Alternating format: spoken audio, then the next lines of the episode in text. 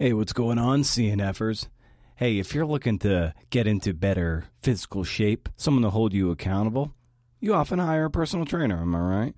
Likewise, if your writing needs a boost, that little something something in your corner, consider letting me help you out. Let, let, me explain. Like if you're working on a book, whoo, that's a big one, an essay, a query, or even a book proposal, and I'm nose deep in one of those, and you're ready to level up, email me, Brendan O'Meara. Wait, Brendan O'Meara? No, no. Brendan at BrendanO'Meara.com, and we'll start a dialogue, okay? I'd be honored to help you get where you want to go. That's Brendan at BrendanO'Meara.com. Ay, ay, ay. Well, in my case, that usually comes down to like me writing about 10,000 words and then the editor saying, well, this is kind of interesting, but let's trim it back to like a thousand, you know?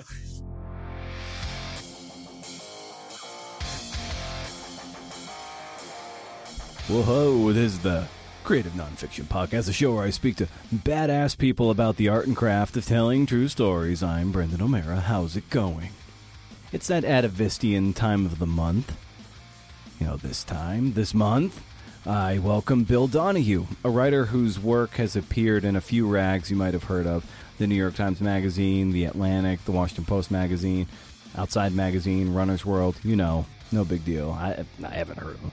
His latest piece for The Atavist is called The Voyagers, which, Bill says, all along as it's it is a voyage across the Bering Strait, but it's also sort of a voyage across the landscape of the Cold War.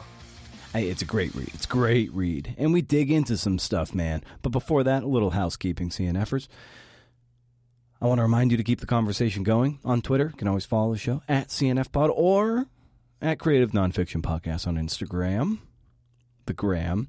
You can also support the podcast by becoming a paid member at patreon.com slash CNFPod. As I say, this show is is free, but it sure as hell ain't cheap. Members get transcripts of which I am sorely behind. Is that even a word? Very behind? I don't know. Chances to ask questions of guests, future guests, special podcasts in the pipeline, all sorts of all, great stuff. Some coaching, editing, all the all that kind of thing. Uh, but there are free ways to support the show as well. You can leave a kind review or rating on Apple Podcasts or Spotify written reviews for our little podcast that could go a long way towards validating it for the wayward CNFer. We got a nice little flood of written reviews. I uh, read one. I've been reading them as they come in. I read them on the show to give you mad props, the maddest of props. And I'll read another one right now. This one from Hano7. If you listen, well, titled, If You Listen to Only One Podcast for Nonfiction Authors, this is the one. There are so many options available to debut nonfiction authors to educate themselves on the machinations of the publishing world. I've read some useful guides, attended seminars and writers' conferences, and listened to many podcasts. Brendan O'Meara hey, has been the most useful. As a physician researcher, I write all day, but writing for a lay audience is di- is a different animal, and we can all use a helping hand. I've been surprised how some of the most valuable lessons have come from authors in nonfiction genres very different from mine. Brendan reads his broad audience well, directing interviewees towards general topics, including query writing, getting book uh, getting book deals, and finding your narrative voice. Very highly recommend podcast. Unbelievable. Very highly recommended podcast. Damn it. Jeez, if I could only read, it might even be uh, an extremely highly recommended podcast. We spare no adverbs here. Show notes in my up to 11 monthly newsletter can be found at brendanomeara.com. Hey, hey. Once a month, no spam. So far as I can tell, you can't beat it. So, yeah, anyway, thank you very much for that review. It's incredible. And those little things doesn't take very long, but they they do a lot of heavy lifting. Like I said, for the Wayward CNF for coming by, browsing the podcast shop and be like, I don't know who the hell that host is, but sh- wow, a lot of reviews, and that's a pretty damn good catalog of guests. And if they're talking to them, it might be worth my time. And hell, that's what we do. We try to make it worth your time.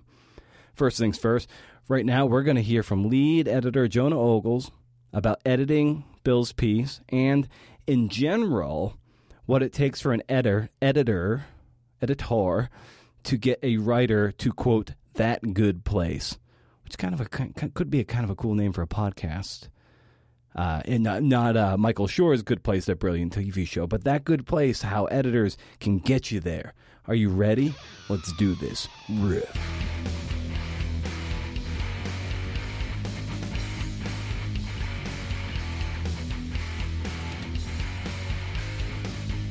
What were the the electronic synapses doing when you were reading and editing this piece?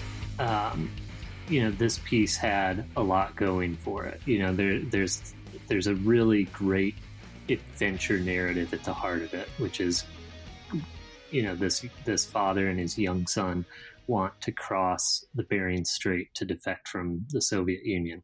You know, so crossing from uh, far eastern Russia to Alaska, and the Bering Strait is you know this terrible you know, terrible place just in terms of like climate yeah. and topography and, and geography because it, it's it's such a dangerous place for ships even still. Um, so you've got this this father and son duo trying to cross that. So okay you've checked that box you know you've immediately got like this great tension built into the piece and you know that's the type of story you just sort of get out of the way of it and and let it go.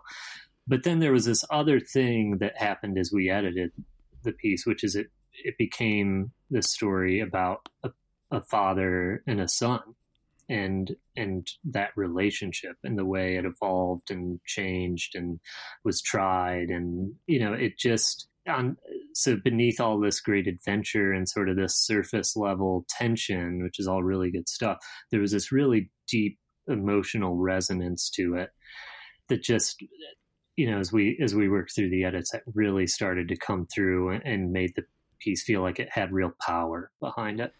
Now, when you were reading this piece and editing it, what did it remind you of structurally and thematically, whether that be other magazine pieces or books or even movies? Uh, you know, what did you know? Hmm. What did it remind you of anything? Yeah, that's that's a really interesting question. It, it, nothing sort of in pop culture stood out immediately stands out to me. I mean, I think the thing I wanted to do, and I'm sort of re- revealing what a big fan I am of Bill's writing, but Bill is is one of the all-time great profile writers. He's just so good at it. I mean, the the guy has made me cry before reading reading pieces that, that I've read of his, not necessarily that I've worked on. And so what I what I was thinking as I was working on the piece is I was just trying to get push it towards that good place that that he can get to as a writer and and it feels a little bit silly to even say that I'm trying to help him do that because I think he he basically just does that if you give him enough chances to read a piece. He he could probably be very well. He could be edited by, you know, just like an AI computer that's just like pretty good. Uh, try to make it better this time, and in three drafts, he would just turn in something amazing. um, but you know that that's what was in my mind was like, okay, I've got this great writer, I've got this great story. Just how do I? How, uh, what questions do I need to ask in order to get this to be just the best piece it can be. And when you're working with a new an individual writer, like you could say like I'm bringing the Jonah Ogles playbook to every writer, but I know you don't do that. You treat everybody individually. How long does it take you to feel out each writer and realize this writer might need a more nudging? This one just needs a, a simple keep going, uh, you know, versus other ones that might need more hands on, hands off. Like, how long does it take you to gauge that with each writer? Yeah, it it comes pretty quickly after the first revision, you know, because I I'm not uh, I can be a fairly clumsy editor, and and a lot of times my first memo is just like a throw it all at the wall type yeah. of memo. You know, like here's virtually every thought I had while re- reading this piece, and sometimes you know, sometimes that prompts a conversation. Sometimes the writer just says thanks. When I get the next revision back, that's when I know, okay, you know, the, this writer is either able to take even sort of slightly confusing comments that I've made and distill them and apply them to the work to make it better. Or, you know, some sometimes it just reveals that like a, a piece might have that there's something sticky about a, a, particular piece. If something that I had flagged as maybe not working is still not working, but a bunch of other things are, are working or have improved, then I think, okay, maybe this is just the section that's going to give us a lot of trouble.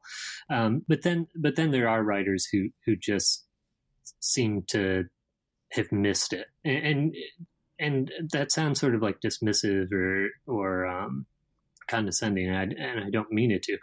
I, I think sometimes writers are just too close to a story, mm-hmm. you know, and, and even when even when you say, "Hey, here's a bunch of thoughts that I had," that doesn't give them the distance they need to to really engage with the piece and, and work from it, work with it from a more objective distance, and and so then that's when I sort of kick in and say, "Okay, I'm going to give you, you know, maybe I'll give them a structure, or maybe I will rewrite the the 500 words that I think are most problematic, or you know, any number of, or maybe I'll just go to Seyward and be like, I don't know how to help here. What can you know? Mm-hmm. What you, what tricks do you have? And and then we start trying other sort of more pointed uh, ways of editing to help provide that distance for them. And when you're saying, yeah, this is missing the mark, and maybe repeatedly they a writer keeps missing the mark. Um, what do you do in the in the event where they're saying like, no, you're missing the mark, like, and it's like that maybe they can't see it, or maybe uh, I don't know if they, that disagreement and that tension. You all want to get to the same spot, but maybe there's some friction there that is hard to overcome. Yeah, yeah. Well, you know, I've had that happen a, a fair bit, and and sometimes you know there's some sort of some outside ex- examples of you know instances in, in which the story that the writer wanted to tell is just not a story that that the publication I'm working for wants to tell. You know, if if Bill had said, you know, in this story, hey, I don't want to write anything about the Bering Strait because I'm not interested in the adventure stuff. You know, maybe there would have been some conflict there. But more often, what happens when a when a writer comes to me and says they are thinking about the piece in a different way than I am, is that it it allows me to to see the story from in a different light. You know, because I'm I'm just a reader. You know, a story shows up. I start reading the first sentence with all my own preconceived notions and every other piece of writing that I've ever read in my head, and my brain starts doing its own Jonah Ogles thing to each piece it reads, you know, and, and I hope that it's fairly open minded still and, and but you know, I would guess that very quickly my brain starts, okay, this is my adventure narrative. Let's start shaping it into that. And you know, I think uh, an example, Leah Sottile wrote a piece for me, and I had sent her some notes, and and she came back to me and said, "Yeah, yeah, like that all makes sense, but here's what I'm trying to do, and it seems like that's not really coming across." And that allowed us to really just like sit back and go, "Oh, oh, there's this whole other thing we can try here."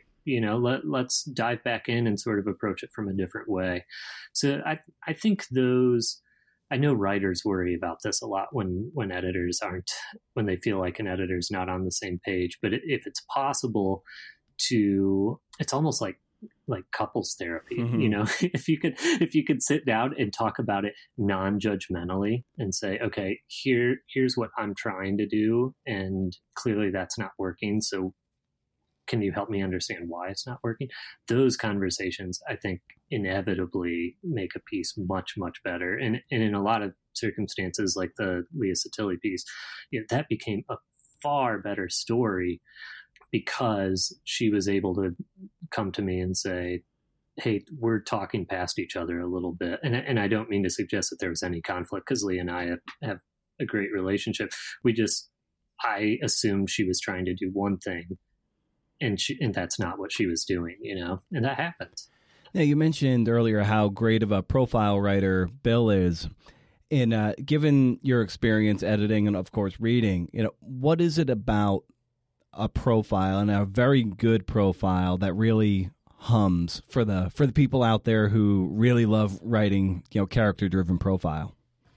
Yeah, well, I mean, I think there's I, where I'm using this word a lot in this interview, maybe even past ones, um, but there's an emotional resonance to my favorite profiles you know, where you feel you feel something for this character. You're beneath their skin. You know, th- this is why celebrity profiles so often fall flat. You know, because they uh, the subjects themselves are very guarded individuals and very practiced. And so I think for writers, you know, what it takes is spending a lot of time with someone, um, establishing a rapport and a connection you know caring uh, about their subject and and then being able to get that all onto the page in, in, a way that allows readers to sort of walk through that that door of a of an open connection that the writer has established with the subject.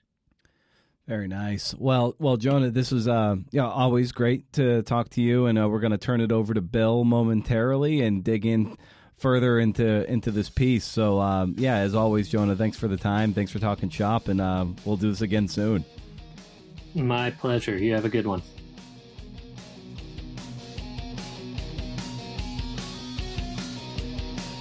Not bad, right? I like that. Always great to talk to Jonah about these kind of things. You know, sorry for the sloppy read up at the top of the show. I could very well have maybe re recorded that to make it a little more polished. But if you've ever gotten a look at me, polish is not a word you would associate with your podcast host. We're about to get into it, man, with good old Bill Donahue. This story that he wrote, incredible stuff, chronicles the lives of Valery and Oleg Minakov as they escape, you know, Russia, Soviet Union, across, get this, the Bering Strait. I type in the Bering Strait into Google Maps just to get a sense of where they were crossing. And there's that northeastern corner of Russia. And then there's Alaska sticking in. And then there's that little strait there. And wow, that is that is hell. That is some hellish ocean.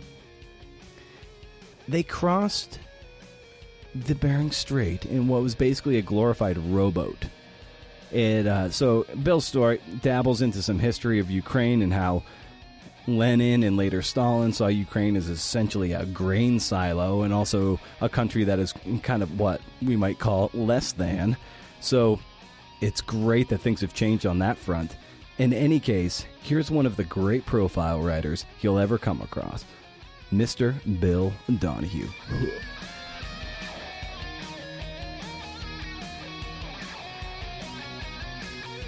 tell me something. Uh, tell me a little bit about the Scriven arts colony that you founded in there in New Hampshire?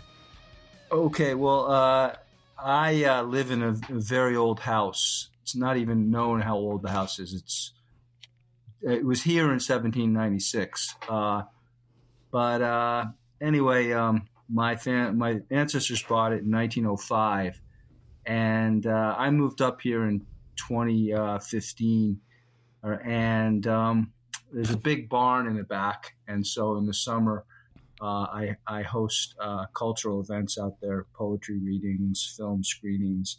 I'll have an artist come and talk about their work. Um, so that that's and it's it's named after my grandmother Jane Scriven Cumming. So nice, nice. And what was the impetus for wanting to found that? My uh, grandmother was very much a sort of a the life of the party and always gathered people around her. And when I was growing up, she was very much the reigning spirit of, of this house. And mm. so I wanted to do something kind of to honor her spirit.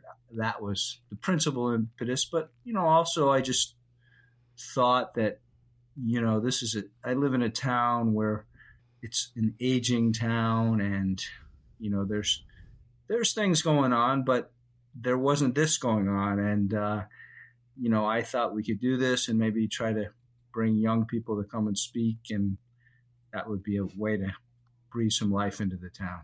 So.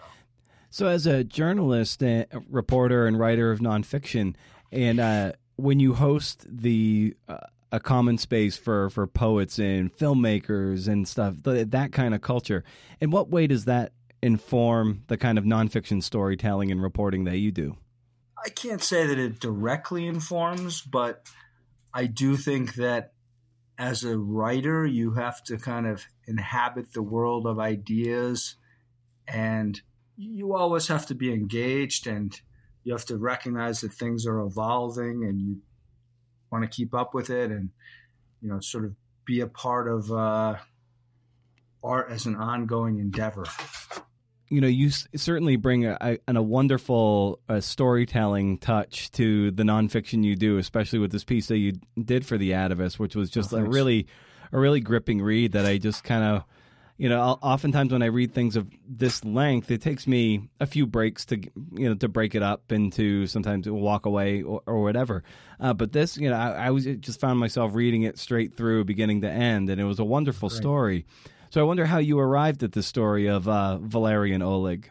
Well, I just happened to be reading an article, a 1988 article that appeared in the New York Times Magazine called "The Ice Curtain," uh, and it made a one paragraph mention to their to their expedition and i was just like oh my god this is an incredible story hmm. and uh, right away i you know i started doing the math i'm like okay oleg minakov was six in 1945 how old would he be now and yeah, maybe he's still alive and uh, i started googling and uh, found some guy with that name who in 1969 was living at this commune and he was arrested on drug charges. It's like, could that be the same guy? and, uh, you know, he lives in California. I called, I made a bunch of calls, emails, whatever, to people who were related to him. And sure enough, his son got back to me and said, yeah, he's still alive.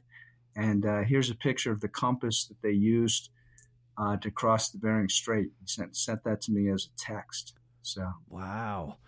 So as you're looking to track him down, hoping that he's alive, and then you find out he's alive. So what is the, the process by which you go on the on the on the manhunt, if you will, to, to find him? And then once you do, you know, lobby, you know, the son, be like, hey, you know, the, I, I want to tell this story. Like, how do you ingratiate yourself in, in, into their trust? Well, the search is fairly basic. I just a lot of googling and a little bit of uh, fuzzy logic, but not too much. In this case, Oleg Minakov is a is a very uncommon name.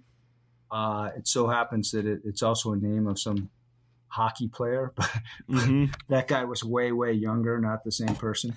Uh, as far as uh, yeah, I mean, I mean, sort of getting access, winning people's trust is is definitely a part of journalism in this case, I mean, these people were, were just overjoyed that I had come along.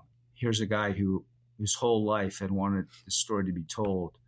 So, you know, I was very sweetly ushered in. It, I didn't have to do a lot of uh, conniving to get in to get access here.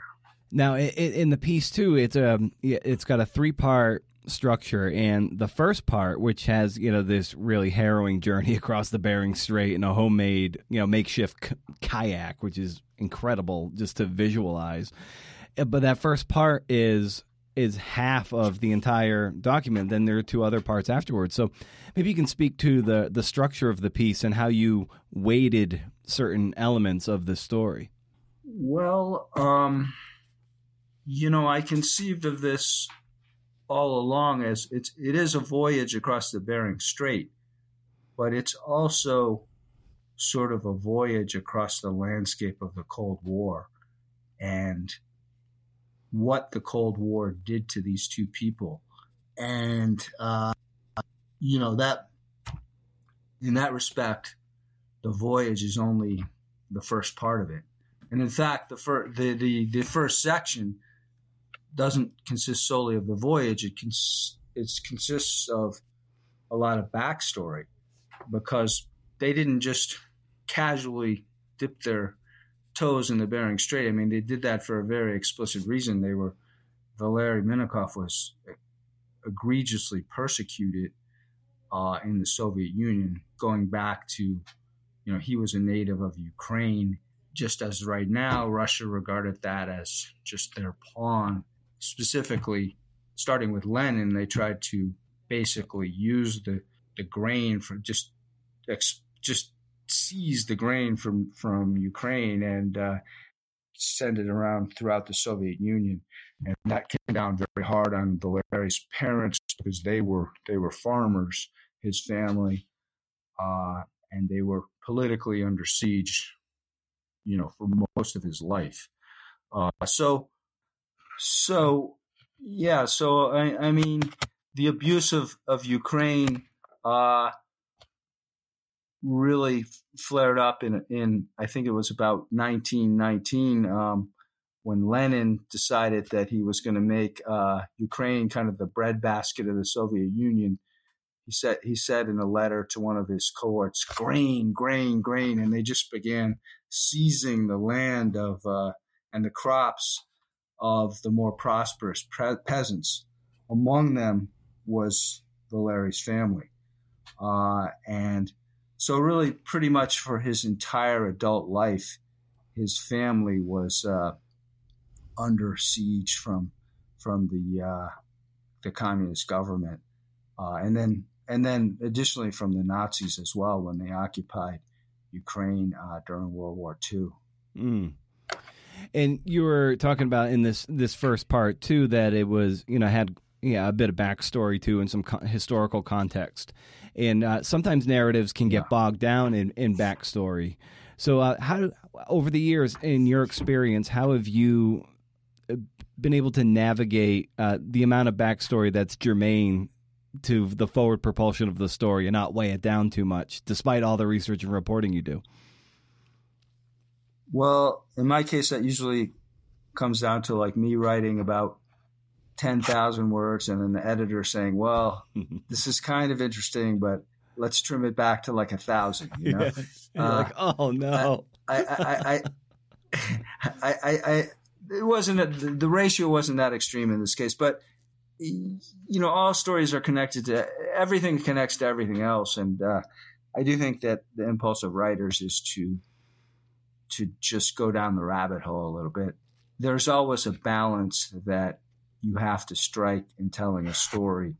You can't digress so deeply into the backstory that you you lose all sight of the front story, and uh, that is where a deft editor comes in. And uh, in this case, uh, it was in a lot of cases, uh, in a lot uh, in a lot of spots, a matter more of restructuring things, re putting things in a different order so that you wouldn't feel drowned in the backstory. Right. Now you you mentioned earlier that this story is as uh, as important it was for you to tell. It was also equally important. It was something burning inside of Oleg. So maybe you can uh, speak to that and how you know how important it was for him to you know to really yeah to get this story out there, given that he's you know advanced in age and has Parkinson's syndrome disease. Yeah, I I, I called him. Uh, he he's living in a nursing home uh, for veterans in California.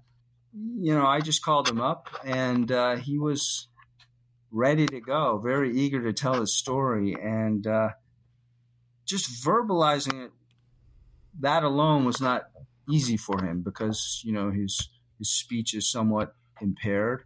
At times he doesn't feel great, and there's good moments he has in the day and bad moments but it, it, was it was absolutely clear to me from the get go, and this this never wavered that that he wanted to get this out, every piece of it, and uh, his he he this was a very um, he he took this this task very earnestly. Uh, you know, every story you write, the, the subject of the story has a has a job and a responsibility and people shoulder that uh, with varying degrees of seriousness. But this guy was very serious about it um, and exacting. And uh, I, I, I, just in the fact checking process, there was some very minuscule question about what nightclub he worked at in 1968 in, in San Francisco. And uh, he told the fact checker, let me think about that and call me back tomorrow. you know, so he just wanted to get it right. And uh, I, I really, I thought that was awesome. And he was, uh, he was um, just extremely straightforward. If he didn't know something, he would tell you. If he forgot, he would tell you, you know, and I sort of independently checked things he said and everything checked out like exact exactly, you know, and uh, you know, he he he wasn't invested in bragging uh, or you know, somehow spinning it one way or another. He just really wanted to tell this story. So um, I really appreciated it. And for me, it was kind of a affirmation of like this idea that like ultimately we're made of stories, mm. you know, and each one of us has a story that we wants to be told. I mean, perhaps our story in a lot of cases is very foundational. I mean, in this case, it started for him when he was, you know, three years old and sitting in Stalin's lap in in Siberia, and and he never forgot the details of that. And I was reminded, you know, um, my mom had Parkinson's as well, and uh, so she died in 2017. But starting in about 2012, she started writing a book about her father, um, with whom she had a complicated rapport. Her parents got divorced when she was very young. Her father was sort of overbearing, and it was something in her. It was similar in that it was something in her deep past with which she had never quite reconciled. And uh, she wrote, oh, no. I don't know, let's say 80% of the book. Oh, no.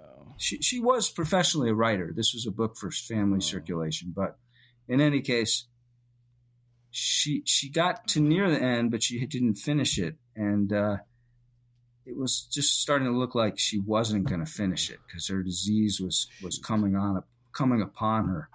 And uh, I was like, uh, "Can I ghostwrite the end for you?" You know, and she's like, "Over my dead body, you're going to do that." And and uh, I came home one day, and she was just banging it out, and she she she did write the end, and it was amazing. And uh, that was the same sort of flourish that I felt Oleg brought to this. And yeah, how did you navigate reporting and interviewing Oleg about the the relationship he had with his father? Um, you know, it wasn't. It didn't seem mm-hmm. hard. Uh, this, the question of his father was just incredibly in the forefront of his mind. Even though his father died in 1967, uh, it was still an unresolved issue for him. I mean, he told me he was staying at this uh, ho- hotel when I interviewed him.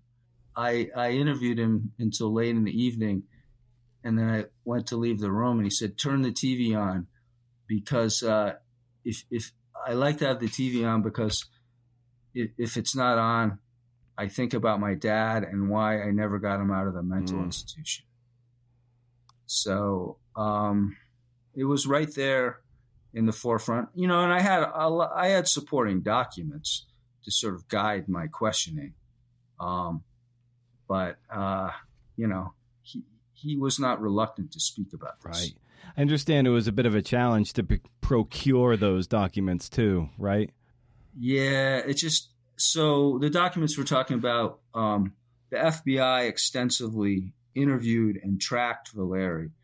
Uh, they had I think it was about 400 pages of notes on the Minikovs. You know, it was, that was just a sort of logistical hassle with COVID. Uh, these these documents were were uh, lodged at, at the National Archives, and I just got the run around from them forever and a bunch of email. Just you just felt like you were communicating with a brick wall, and then and then finally they they just said, you know, you can come and get these documents and then it was just smooth as silk from there yeah. you know and another set of documents were we actually got valeri's psychiatric mm. records he, he was in a mental institution with paranoid schizophrenia from 1950 to 1967 and uh, I did get those records as well because Oleg signed on. Uh, you know, he was next of kin, and he was able to to to help me get access. So. Yeah, there's um yeah, a part in the story too. You wrote that you know Valeri, Valeri surely sensed the distress swirling around him. He'd survived Stalin's Russia. He was a connoisseur of paranoia, a man who'd come stateside to escape dark suspicion and om- ominous innuendo. Now was descending upon him again, and he could only bear so much. And you know that that sent him, you know, off you know off off the edge as it were and you know into the yeah mental institution where which really plagued Oleg too for the rest of his life. Well, yeah, what happened was uh, in in 1948, the uh, FBI began tracking Valeri because uh, at, that point, well, in 1946, I believe it was, he and Oleg moved out to Mabton, Washington, which is out in the farm country, but it's very close to the uh, the Hanford nuclear reactor. They felt that maybe he was trying to steal secrets from Hanford, and uh, so they they sent. What I know of is they sent uh, in August 1946, 48, uh, they sent six FBI agents out there to Mabton to spend four days, and you know they tracked him doing those most quotidian things like going to the movies, going to the store, and uh, you know they were hiding out in a hayloft, watching his every move, and you know th- this helped to drive the guy insane. In 1950, he, he really went insane, and uh, he he went berserk. Uh, he got thrown into prison. He tried to, uh, well, he did rip the bed out of the floor, tried to use it as a battering ram to escape, and he had to be tear gassed into mm. submission. Mm. So then they put them in a mental institution. So it's pretty pretty horrible. When you when you're writing about someone like Oleg and uh, people of that nature too, who let you into their lives, and you know you're essentially trusted to you know interview them with with care and tell their story, and you come to care about these people. But you also, as a journalist, have to tell a fair and honest story. So I'm curious how you navigate that when you're with someone who you know you you come to care about and but at the same time you still have to you know be as honest and true as possible uh, as well. Well yeah that's uh, that's an interesting question. I mean you know Oleg I, I found him to be an infinitely infinitely likable guy. People were quoted as saying you know he, he he's sort of an innocent he has no guile or animus for anybody or no no malice. But you know, he, he does have some dark uh, stripes on his uh, record. I mean, he he he went to prison uh, for for dealing acid in the '90s, and uh, you know that that caused misery in the lives of the people around him. He had an eight-year-old son at the time, so you know I included that in the story you know, he he stole a car in, in the in the fifties when he was a teenager. I, I, I don't think that's you know that's not a significant thing that he did, but you know I, I did try to present a comprehensive picture of him. Uh, that is certainly a, a, ethical challenge with journalism, but uh, you know the things that Oleg did were not evil; they were they were stupid. uh, but but, but uh, there's a big difference, you know. Um, so I, I didn't see him as a morally complex character in that mm. way. Yeah, well, it's uh, yeah, it's a, it's a really wonderful story. Like I said, it's an incredibly uh, gripping read, and um, so I just you know from one writer to another, just I admire it so much and deeply commend you on a job well done. Um, so uh, yeah, of course, this story is going to be on the Atavist any any day now. But uh, but for people who might not be familiar with your work, or uh, where can they find you online, Bill? Well, I have a website, just billdonahue.net, which is D O N A H U E, and uh, uh, I'm on Twitter, Bill Donahue 13. So.